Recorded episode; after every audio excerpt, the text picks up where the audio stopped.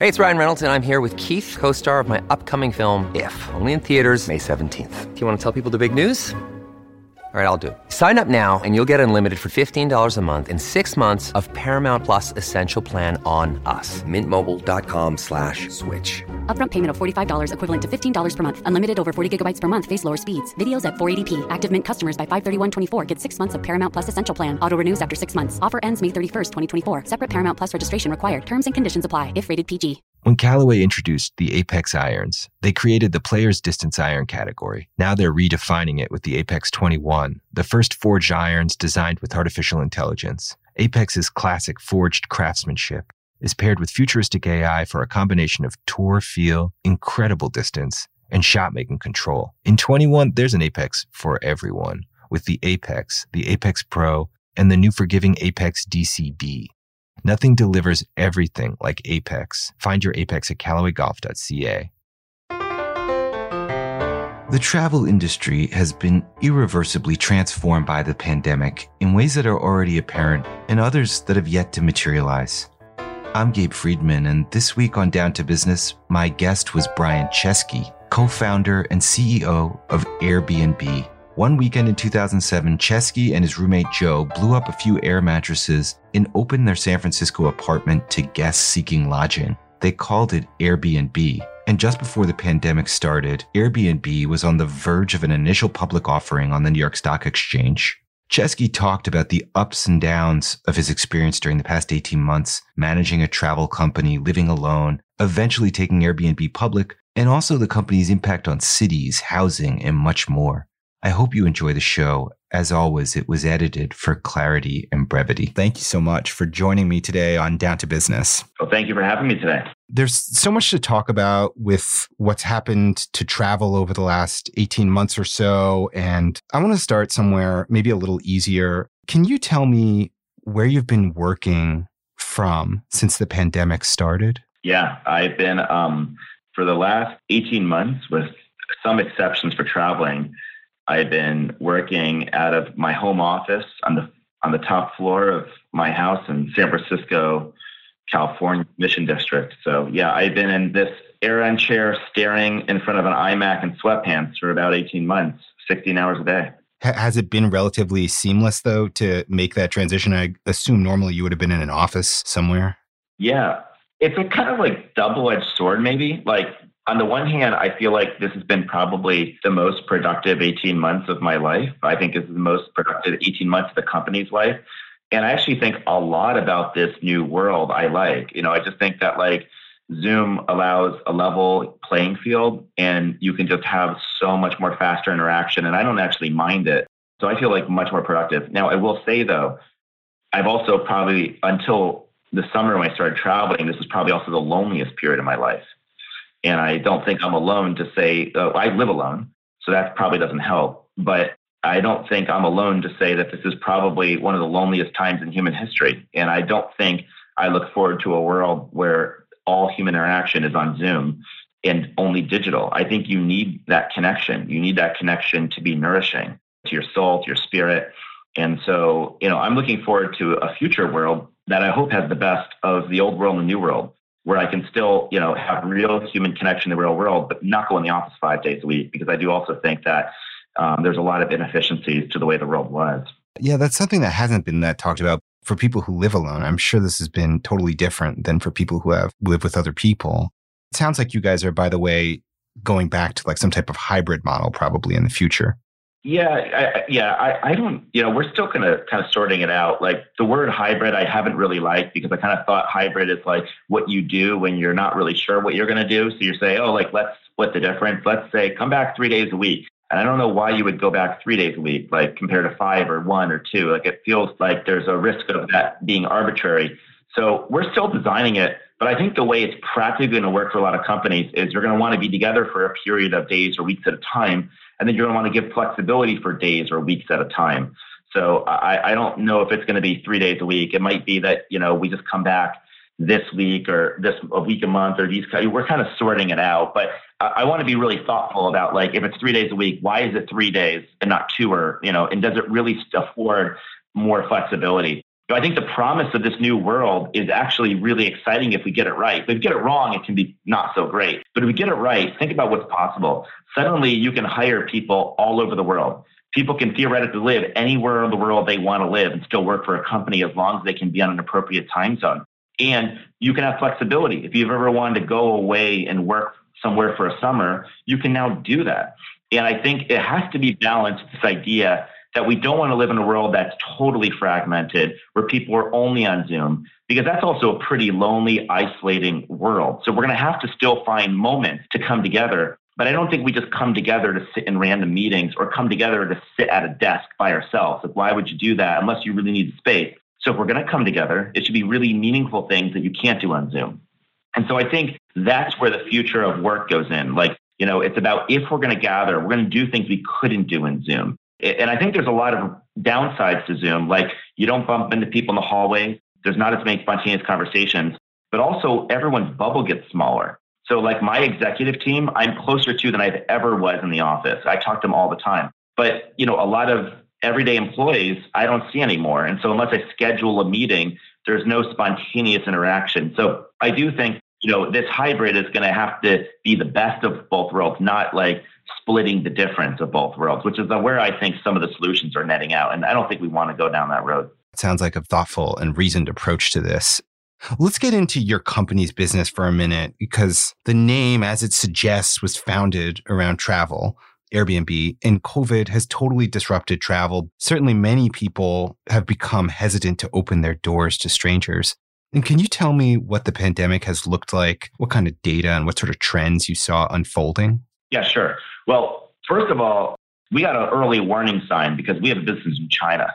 And so, kind of late January, before this was a news story in the United States, we saw in late January and probably through Valentine's Day, our business in China dropped precipitously, like 80, 90%. It was something unlike anything we'd ever seen. You know, when your business drops like 5 or 10%, it's kind of like a warning sign. I, I, I didn't even know a business could drop 80% in a month. I w- I didn't even know that was possible. And I remember saying famous last words in the meeting, wow, if this thing spread beyond China, it would be really bad. I, I kind of said it quite naively, not realizing how fateful those last words would be. And then, of course, it kind of spread west, right? So then you started seeing it, the Korean business go down, the Japanese business go down. Then you start seeing Europe going down. And so by the time it had reached North America, Canada, and United States, we kind of knew what was going to happen and we had a sense of how bad it would be. And we knew it was going to be very, very bad. But I didn't realize how bad it would become. It's just hard to wrap your head around. But what transpired was that our business dropped by 80% in eight weeks. And to give you a sense, that's like driving a 18 wheel truck 80 miles an hour and then hitting the brakes. In other words, it, nothing good happens when you when something drops that quickly. And it became existential. I mean, it felt like everything was breaking. We had billions of dollars of cancellations from guests. Hosts were panicking that they wouldn't earn income. Like it was really scary. Um, we had to rapidly cut costs. We were forecasting, you know, losing billions of dollars, billions of dollars. We were working on an S1. I mean, here's the thing. We were like this high flying tech startup, thought we were, you know, doing really well, about to go public. All of a sudden, we go from preparing to go public, a capstone of more than a decade, to all of a sudden news reports ask, writing articles like, is this the end of Airbnb? Will Airbnb exist? And can Brian Chesky save Airbnb? Those were headlines. And only eight weeks earlier, we were right about to go, we were preparing to go public. So that's kind of chapter one. We had to make some incredibly difficult decisions, including restructure the company. We lay off nearly 2,000 people. That was by far the hardest thing I've ever had to do professionally. It was certainly harder for the people who were impacted. We thought that was the end. We thought, okay, we've now downsized the company and we're in this for the long haul. And I said, we're, I'm like a captain of a ship. We're in the middle of a storm and we got to have enough rations in the boat because this storm might go on for a couple years. So that was that was chapter one. And this is like what time frame, by the way? Okay, this is March. Yeah, so probably call it March fifteenth. You know, kind of Ides of March was the first emergency board meeting I had. So I started seeing things go down in February. You know, that was I think you know, around the time they declared it uh, COVID a pandemic, the World Health Organization. And I'd say through mid May or late May. What we started noticing though, okay, chapter two, Then we started noticing bookings for Memorial Day weekend in the United States, which I think was May 24th, May 25th of last year, is one of those dates. We started seeing at the very last minute a sudden surge in bookings. We didn't know if it was an anomaly. And then suddenly, June and July, bookings pick up. And the bookings pick up to nearly the same levels as the year before. But here's the crazy thing this is after we cut nearly $1 billion of marketing on a run rate basis and after borders were shut down. And Airbnb is a cross border business. I mean, that's how we used to be thought, right? Most people, when they first tried Airbnb, when we first started, were people in Canada or New York, like going to Paris or vice versa. And suddenly what happened was, though urban travel and people staying and crossing borders and going to cities had stopped for the most part, people were traveling in their own country in the US and Canada, for example, people would get in cars and drive about a tank of gas and they'd stay on a non like a suburb or in a rural area. And in fact, nearly half our business in Canada became rural travel, people staying in rural areas and farms. Almost like over 40%. So you basically went from like a company that operated in cities to a company that let, let, me, let me let me tell you the shift, what happened. We went from urban to everywhere.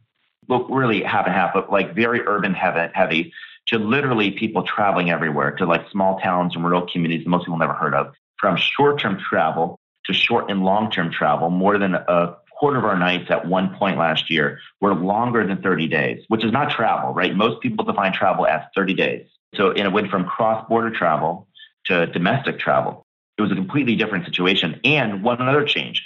It used to be that people had really specific dates in mind. They're like, I'm going to Toronto for this business meeting and I got to go on this date and I already booked a flight. Suddenly people are like, I just want to get out of the house and I'm kind of willing to go anywhere. I'm kind of willing to go any point. I just don't want it to be too far because I don't want to fly there. And that was about all they were saying. And they were also booking bigger homes because people were saying, I want to get out of the house, but I want to be alone. So I want to go with friends or family. I want to get a house with them. So suddenly we were renting bigger homes in lesser areas from people that were like kind of nearby, locals. It was a completely different business. And what this proved was something really important. And I think this led to the third chapter. It proved that our business model is adaptable, that we are living in one of the most dramatic, fast changing periods in, in history. Certainly, this is the most disruptive period in travel since I've been alive, probably since World War II. In fact, the former CEO of Marriott said that the impact of COVID was greater than the impact on Marriott than World War II. Just to, just to put this stuff in perspective, approximately 10 times larger than the impact of 9 11, maybe even greater. And in a period of disruption, the most, this is like Mother Nature, and the, the most adaptable species are usually the ones that survive. And we knew that we had to be adaptable. So our business model is adaptable because we have nearly every type of home in nearly every community at nearly every price point. So even if business travel shuts down, we have leisure travel. If people stop crossing borders, you can book you can book a home in your own country. If people stop going to cities, they can go to rural areas. So suddenly we could accommodate nearly every type of travel. And I think that's because we don't have to pour concrete. The investment of Airbnb was made generations earlier by people building homes. We just connected them. And so suddenly, this adaptability of our model plus the resiliency and adaptability of our culture led to the third chapter, the IPO, which said that, you know what? Our business actually appears stronger than it did before the pandemic because we had nearly as many bookings as the year earlier without even spending any money on marketing.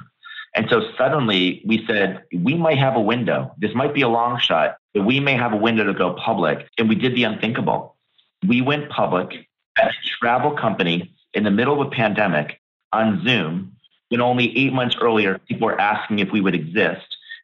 We went public and not only had a successful IPO, but you know we were one of the only companies in history that hit a hundred billion dollar valuation with the stock had doubling the, the day of issuing. It was a pretty unbelievable up, down, and up story for 2020. And like one of my board members is Ken Chenault. He was the CEO of Amex and you know he he lived through 9/11, he lived through 2008 and he said that few companies in the last 25 years have ever gone through a year like Airbnb in 2020. I mean, it is a bold and wild, crazy story you just told. And I want to ask you about something you just said, which is that you you don't have to pour concrete. It made me think of something in Canada, one of the big issues is this issue that it's so hard to pour concrete and build new housing. And there's a housing shortage. And there's many people in younger generations feel that they'll never be able to afford a home. And in some quarters, people blame Airbnb because it's obviously given many homeowners a source of income and it's given travelers a place to stay. But some people say it's exacerbated this housing crisis because it's taken some rentals off the market to serve Airbnb customers and, you know, possibly contributed to rising home prices because people can afford to pay more for their home if they know they have a unit that they can rent out selectively. H- have you heard those complaints? How do you view those? Let me just start by saying we don't want to be part of any housing problems. We want to be part of housing solutions. Airbnb started because my roommate and I couldn't afford to pay our own rent that's why we started. You know, we weren't, I didn't start this company because I wanted a new way to travel. I was living with my roommate in San Francisco. We were broke. We couldn't afford to pay rent. So we decided to turn our house into a bed and breakfast, but we didn't even have bed. This is 2007. A design conference come into San Francisco. Hotels are sold out. And we said, let's pull out air beds out of our closet. And we called it not a bed and breakfast, but an air bed and breakfast we ended up hosting three guests that weekend. And the reason I tell you the story is because Airbnb was started because people like Joe and I couldn't afford our own rent. So, so, so I want to say that though I have great circumstances today financially, you know, only 14 years ago, I was also one of those people that couldn't afford to pay rent. And that's why we started Airbnb. And so what we wanted to do was build a platform where people could earn extra income on the most expensive asset that they're paying for in their life, which is their own home. And what we hear is a large percent of people actually depend on the income they earn on Airbnb to pay their rent or mortgage. In fact, the top three professions of Airbnb hosts are healthcare workers, school teachers, and uh, actually students. These are not people in the highest income bracket, and 55% of our hosts are women. And so economic opportunity is being spread to a lot of people. Now, that being said, there are people who have been taking housing off the market in different cities on Airbnb, and we've been very sympathetic to cities' complaints about that. So what we've tried to do is work city by city because some cities are okay with people renting second homes and some people aren't. So we have agreements with more than 1,000 cities. Many of the agreements involve Airbnb collecting remitting hotel tax. We're one of the largest collectors remitters of hotel tax in the world. We've collected $3 billion in counting of hotel tax, I believe, by last count. But we also make sure our host comply with registration systems. Some registration systems limit them to register their homes. They can only list for X number of nights a year. There's a variety of things we do. But I say all this to say we are absolutely sympathetic to these concerns. We want to be part of the solution, not the problem. And we're going to continue to be good partners with cities because ultimately I want cities to become more affordable. I want Airbnb to be a way for you to be able to afford to stay in your home, not to push people out of your home. Right. Yeah. Like Toronto, where I'm recording this from, is one of the cities. I don't know if you call it a backlash, but they have passed new rules that you have to register. But I mean, to one of your points, though, about how it started, it, it started as people were renting out a room, like a bed and breakfast, like you were saying, but some hosts have evolved to a more professionalized level where they're basically property managers for Airbnb units. And sounds like it's not exactly what you had planned, but it's up to cities to regulate, basically, it sounds like it's not as a generalization a bad thing. It's sometimes great and it's sometimes not great. It really depends on the circumstances. If a city's got a housing crunch, then that's not a good circumstance. If a city is desperate for tourism and it's got a surplus of homes, then it's not per se a bad thing. We're in 100,000 communities. So it really depends city by city. But I just want to recap a couple things. 90% of our hosts are individuals, not property managers. The vast majority of them, 3.6 million about over 4 million hosts, are everyday people. So I think there's this kind of perception maybe that exists that more of our inventory is professionally managed than is actually the case. And we put our numbers in our S1. We had to put out public disclosures um, when we went public. And so we put out quite a lot of data about the nature of our host community. But you know, you put out, you build a huge internet platform, people use it in ways that you don't intend. And one of the challenges that a lot of internet companies have is that there are a lot of unintended consequences. When you build something and hundreds of millions of people use it, even if it's mostly a good thing, there's always unintended consequences. And it's not about conceiving an idea, getting hundreds of millions of people using it, and nothing ever going wrong.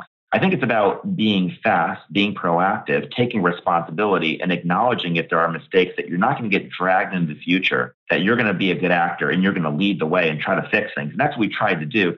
sometimes better than others. I wish I was, you know, a period of time faster in certain markets to work. We, we were working the fastest we can. Starting a company, it's a little like jumping off a cliff and assembling the airplane on the way down. You know, it is quite a scramble to be able to do all this. This sounds a little like Mark Zuckerberg's move fast and break things. No, I don't think we ever had that approach. Um, that, that's not been our methodology. You know, I, I think our methodology has always been to try to be partners with cities. You know, in 2011, you know, I hired our first executive, Belinda, and uh, Johnson. She became our COO, and now she's on our board.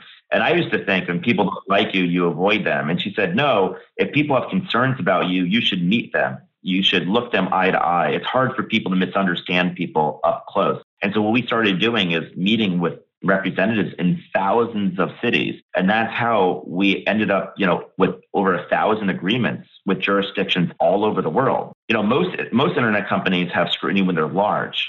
We had scrutiny before we were large. So we've been, you know, under the public eye for the last 10 years. And I ultimately think there's a new approach for Silicon Valley companies that we're all have to get on board with, which is acknowledging that we only exist if society gives us permission to exist. And so, you know, we, we that that's how it, that's the game. And we need that permission. We need everyone to give us permission to exist. And so, you know, it doesn't mean that I'm going to agree with every single point of view in every single market. Again, we're in 100,000 communities, but it does mean that our general principle is to be good partners with cities, to strengthen the communities we're in. If we're doing something that is like people concerns with, we will hear them out. We will make adjustments. And you go city by city, trying to do your very, very best. I think that's the most important thing we can do. And I think the most important thing is just, again, acknowledging our own responsibility. We have a lot of responsibility and trying to design with that in mind. So this is what we're trying to do. The one other thing I'll just say is that more of our business is not even travel. I just, I'll go back to where I started. Increasingly, people are not just traveling on Airbnb. They're now living on Airbnb. So I think a lot of people also associate Airbnb with a way to rent a home for just a few days. Well, that's how it started. But now a lot of people are working remotely. A world where you're on Zoom, like this interview, is a world where many people can work anywhere and they're choosing to work in Airbnb homes and they're living literally months at a time. And I can tell you that I didn't foresee this when we started Airbnb. I know cities didn't foresee people living this way either. But this is how it is going to be probably in the future. The lines between traveling and living are blurring. And I think this is probably that simple idea that traveling living blurring is probably one of the most profound shifts in travel since the invention of the internet, certainly, maybe even going back further, the invention of the car and airplane. I mean, it suddenly changed the entire identity of travel. Because I think people used to assume travel was what you did when you went somewhere for a few nights or a week. And then suddenly there's an entire generation millions of people that have a lot more flexibility. I noticed you guys have put these like f- flexible dates where like you could say, I want to leave between this day and that day, and I want to go somewhere in this area, sort of rural. And you guys have algorithms that will help sort people's travel wishes. Technology is founded on algorithms these days. They're essential, and yet they're also come under criticism sometimes. I mean, what's it like trying to sort of get this right and knowing that you're going to make mistakes? Yeah, uh, yeah. So, so kind of a lot of topics there. Let me just kind of try to work through them. Let me just start first. The feature even referring to because before the pandemic, how most people search for travel is they said, "I'm going to Toronto and I'm going, you know, September 10th to September 15th." And what you would do is they book their flight, then they come to Airbnb. Now they come to Airbnb first, and they don't even know where they want to go. And so what they're saying is they're flexible. So we built a feature, and the feature is literally called "I'm flexible." And you can have flexible dates. You can say, I'm looking to stay for a night, a weekend, a week, or a month, anytime in the next X amount of months. That feature alone has been used more than 500 million times since we launched it in the beginning of the year. 500 million times. For a company that does travel to have any feature used half a billion times is a pretty, pretty mind-boggling. Is probably a good word to describe that scale. It's hard to wrap your head around how big that number is. So that's the first thing. It's saying that travel has, statistically speaking, completely changed. I don't think this is ever going back. Like maybe this is somewhat temporary. Uh, the world's never going back to the way it was, and that means travel is never quite going back to the way it was. But I think you asked something much more broadly, and maybe maybe the way to answer it is, what is it like to have the responsibility of being the leader of a technology platform that's used by hundreds of millions of people. And you know, you can't when you're when you have a platform of hundreds of millions of people, you do need algorithms because otherwise you'd have to make manual decisions hundreds of millions of times. You would need millions of employees to make hundreds of millions of decisions. That would not be feasible. And so algorithms, of course, become important. But I also think, and I think that most people in Silicon Valley agree with me, that algorithms have their limits and that you cannot manage your company through algorithms because the problem with algorithms is they're kind of like approximations and algorithms don't have a mind of their own. They're just logic. And I don't think people want to be treated just as a number, right? And so the risk of just running your company algorithms is that everyone just becomes a number, a cohort, a data set, an experiment, an A-B test. You know, we don't want to think of people like that. And so there are absolutely limits to what the algorithms do. We try to really look as personally as possible on individual basis. We look at like we have millions of people that call customer service every year. We try to make sure that all the feedback from those phone calls can get into the, the team members, the product development people that are building the products. We try to do really extensive surveys. We try to use the products ourselves, dog food the product. How do we feel? And we don't just look at the business impact. We also ask, how would somebody feel to use this product? Because one of the things the audience might not know is I don't have a typical business background. I went to design school. I might be one of the only people running a company this large that went to an art and design school. And so my background is not a business person. My background is art and design. And, you know, what I learned about was the most important thing was how someone felt when they used your product. And so we focus a lot on that as well. And another way of saying it is I try to balance both sides of, my, of our brains, like the right side and the left side, the creative side, the analytical side. Why would you run a company with only half your brain? Why wouldn't you use every part of you? And so we try to balance a little bit of art and science. And I think there's nothing wrong with algorithms. There's nothing wrong with science, obviously. Science is critical. The scientific method is really important. But when a company does not allow room for the creative process, then they get lopsided. So we think companies should be a balance between art and science, between the scientific method and the creative process. Technology is not the problem. It's just how you use technology. And so what are the intentions of the people with the technology in the hands of? That's the question. It sounds like a really thoughtful approach. Maybe just the last question I'll ask you is across Canada, we're seeing COVID rates spike again and vaccination rates decline. And all the data points suggest that we're going to see a fourth wave soon and quite possibly another period of restricted travel. When do you see things returning to normal? Or maybe a better way to ask that is what is the new normal? Yeah, I don't think if by normal we mean the world that we remember, I don't think they ever return. I don't think we ever go back to the world that we remember. I think I think that world is over. Just like we're never going back to 1950, we're never going back to 1900, we're never going back to 2019. I think that world over and we're never going back. But that doesn't mean that everything about 2019 we'll never experience again. And I don't think per se that's entirely a bad thing. I think the world is never going back to the way it was. I think travel is never going back to the way it was. Now, I, I feel very confident in that prediction. Now, if you ask the follow up, what will it look like? Now I'm trying to, you know, play Nostradamus. It's a little hard for me to tell you exactly what the future looks like. But there are some things that we do think are true. And I'll tell you what I think I can count on in the context of saying anyone that tried to predict the future in the last year and a half was humble because many of us got a lot of predictions wrong.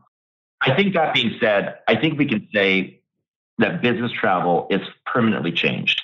It's not over. Business travel will come back, but it's not going to look anything like it did because now people are realizing they can work remotely on Zoom. So a lot of people are going to realize they can do a meeting over Zoom. A whole bunch of CFOs realize they can save a lot of expenses on travel and entertainment. A lot of employees realize they don't need to travel to have a meeting. They can do it on Zoom. And even if you were to try to travel to an office to have a meeting with somebody, maybe a lot of those employees aren't even at the office anymore. They're working remotely. So I think business travel is not coming back the way it was. There might be a new type of business travel where people working remotely want to come back to the headquarters every few months. And so they're going to want to live and stay longer and be in groups of people. I think that you know people will travel in cities, but the genie's out of the bottle. And what I mean by that is people now realize there are alternatives to going to Paris. There are alternatives to going to New York City. People will still go back to New York and Paris But now they're realizing, you know what? It's also fun to go to a national park. It's also fun to stay in a rural area with my friends. So there are alternatives.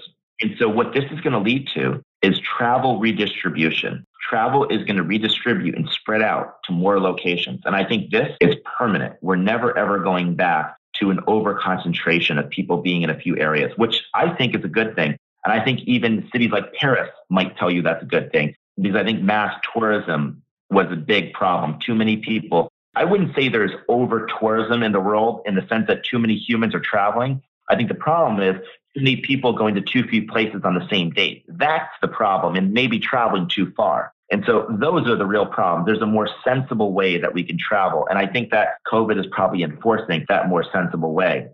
I think the third change that irreversible is I think length of stay is permanently longer. You know, I think a lot of people have realized the most expensive part of travel is flying. a cheaper way to travel is if you're going to travel, just stay somewhere longer. Your money can go further. And maybe don't get on a plane. Maybe save that money, drive somewhere, and stay longer. People will get back in, on planes, but I do think you're going to see a world of more flexibility, meaning a world where people stay and travel longer.